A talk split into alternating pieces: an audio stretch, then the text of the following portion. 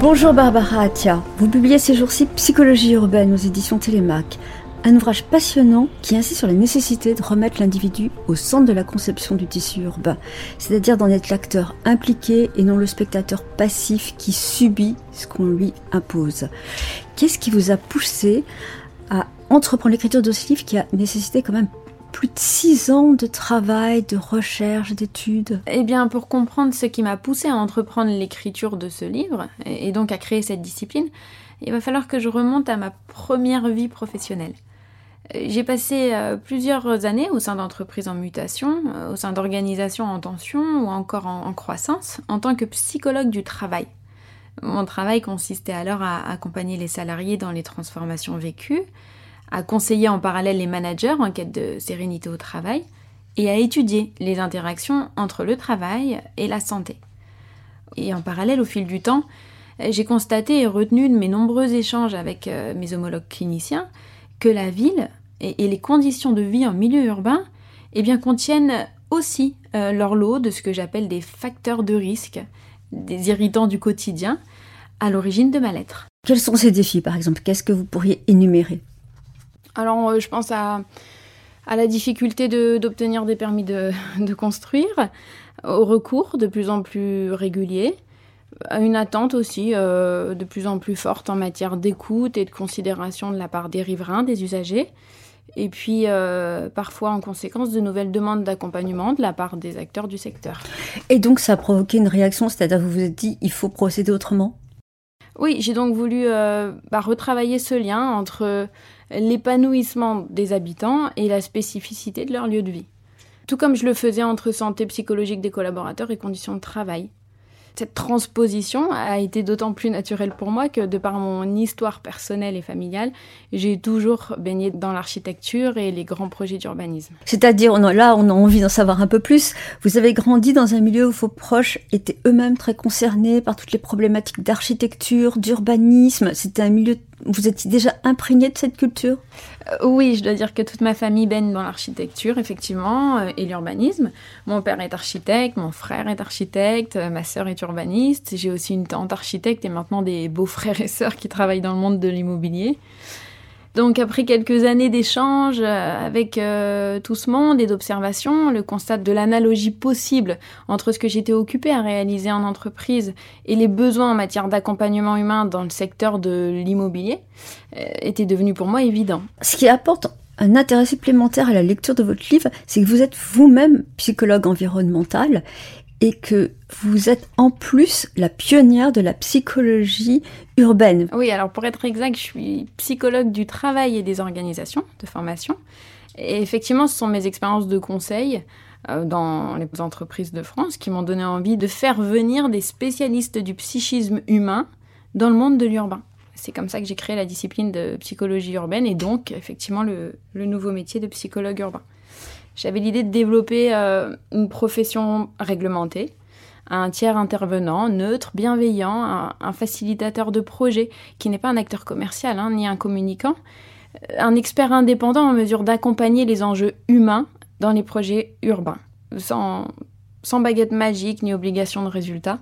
Euh, le psychologue urbain est un professionnel qui va aider les maîtres d'ouvrage, donc les élus, les collectivités, les aménageurs, les promoteurs, à conjuguer qualité de vie et performance des projets. Alors justement, faire la pédagogie de ce nouveau métier euh, auprès de vos collègues, auprès des architectes, des urbanistes, des, élus, des, même des promoteurs, est-ce que ça a été facile?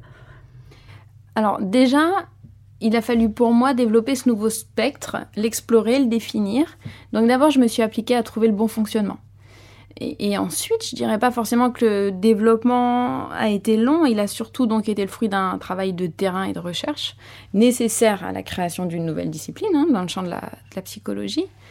Et, c'est pour ça et pour m'aider que j'ai écrit ce livre qui présente euh, la discipline de, manière étayée, détaillée, euh, dans l'objectif de crédibiliser, je dois dire, mon discours et de m'appuyer sur un ouvrage euh, fondateur qui, je l'espère, deviendra une référence dans son domaine. Votre objectif à ce moment-là était quoi? Ah, C'était d'organiser et de mettre en forme mes idées dans le but d'intéresser à la discipline et de faire naître, je l'espère, des, des, vocations, notamment chez les jeunes psychologues. Et du coup, vous craignez pas que vos concurrents estime ou raconte que vous êtes juste en train de créer une énième branche de la psychologie, bref, décrédibilise votre discours. Alors, c'est vrai, euh, c'est vrai que ça m'arrive de l'entendre, mais la psychologie urbaine n'a pas vocation à être une branche en plus de cette euh, filière des sciences humaines qui recouvre déjà des secteurs multiples et variés. Euh, c'est un mélange concret qui donne l'opportunité de répondre à un besoin concret elle mixe euh, la psychologie sociale, du travail et des organisations, la psychologie clinique, mais aussi la psychologie cognitive avec la psychologie environnementale. Donc vous êtes beaucoup appuyé sur le travail que vous aviez effectué en tant que psychologue de travail, effectivement, pour concevoir cette psychologie urbaine. Mais concrètement, du coup, maintenant, comment procédez-vous dans votre nouveau métier? Alors j'utilise euh, des outils scientifiquement euh, testés, fiables, aux méthodologies assises, robustes, des outils euh, résolument ludiques, pédagogiques, issus du domaine euh, d'activité qui est la psychologie. Donc on parle euh, de grilles d'entretien, d'entretien semi-directif, d'observation, de questionnaire, de photolangage.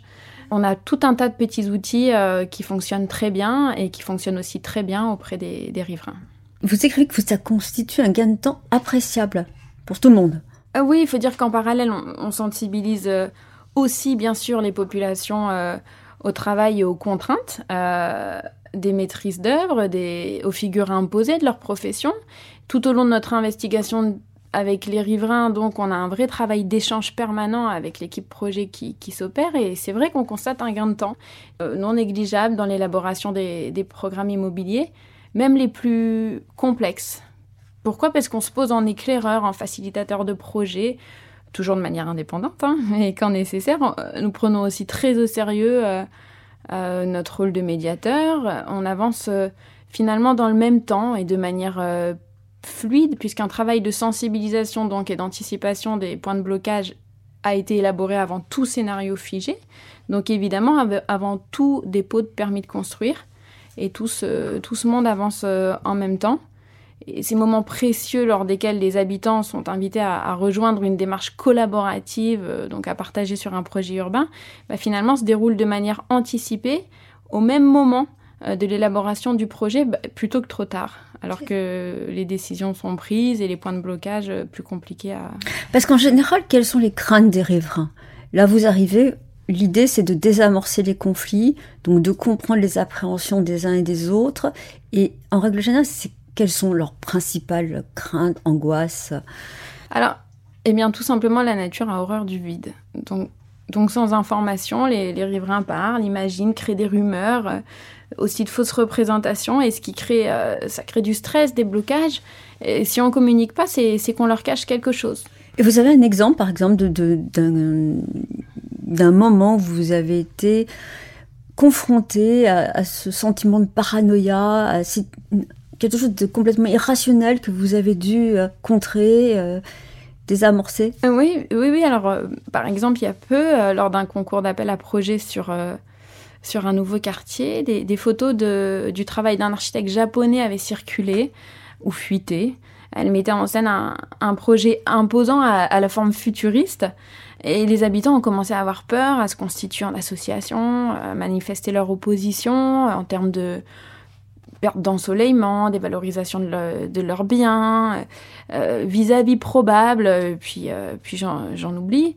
Alors qu'en réalité, ces photos, ces, ces, propositions ne constituent aucunement le choix final euh, pour le projet, ni les ambitions des, élus. Bref, c'est une manière en fait de créer une sorte de lien affectif, de, de, créer, oui, un lien fort avec les habitants qui va permettre de dialoguer avec eux et ensuite de progresser. Bah oui, en fait, finalement, ce type de démarche, c'est un joli levier pour créer du lien. Euh, autour du psychologue, les gens se rassemblent. Et c'est finalement comme un vecteur au service du lien social qui est le, qui est le premier prédicteur d'ailleurs de la qualité de vie euh, urbaine, nous le verrons. Euh, les habitants sont respectés, ils se sentent considérés, ils sont informés. et alors donc les changements peuvent se dessiner plus sereinement.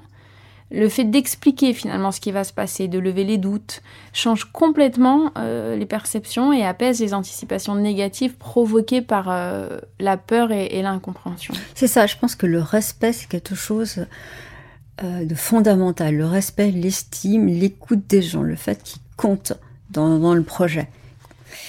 Du coup, dans votre travail, vous utilisez beaucoup de data, de data personnelle, puisque vous recueillez leurs confidences. Comment les gens réagissent par rapport à la confidentialité de ces datas, le, fait que vous allez traiter des choses très très très intimes mhm. Comment vous les rassurez? Alors, faut dire que c'est là que la casquette de psychologue, qui est surprenante euh, souvent au démarrage, a rapidement un effet rassurant. L'entretien individuel est par ailleurs, euh, bah, c'est un puissant levier de libération de la parole le psychologue a l'habitude, hein, c'est son travail, de travailler euh, face aux émotions, à la souffrance, aux appréhensions. C'est là où les, sept ans d'études de, psychologie sont très très précieuses pour vous. Euh, oui, on apprend, oui, j'ai appris, euh, on apprend à accompagner les situations délicates, à engager un dialogue actif, à appréhender les tensions, à aider à, à prendre les personnes à prendre du recul, tout simplement, à s'exprimer, à explorer, et du coup à projeter, à projeter l'avenir il vient, enfin, le psychologue vient en soutien et aide à la résolution de, problèmes en identifiant les causes de résistance au changement. Et bien sûr, pour répondre à votre question, il est, soumis au secret professionnel. Le code des déontologies sert de règle euh, aux psychologues, quel que soit leur cadre d'exercice.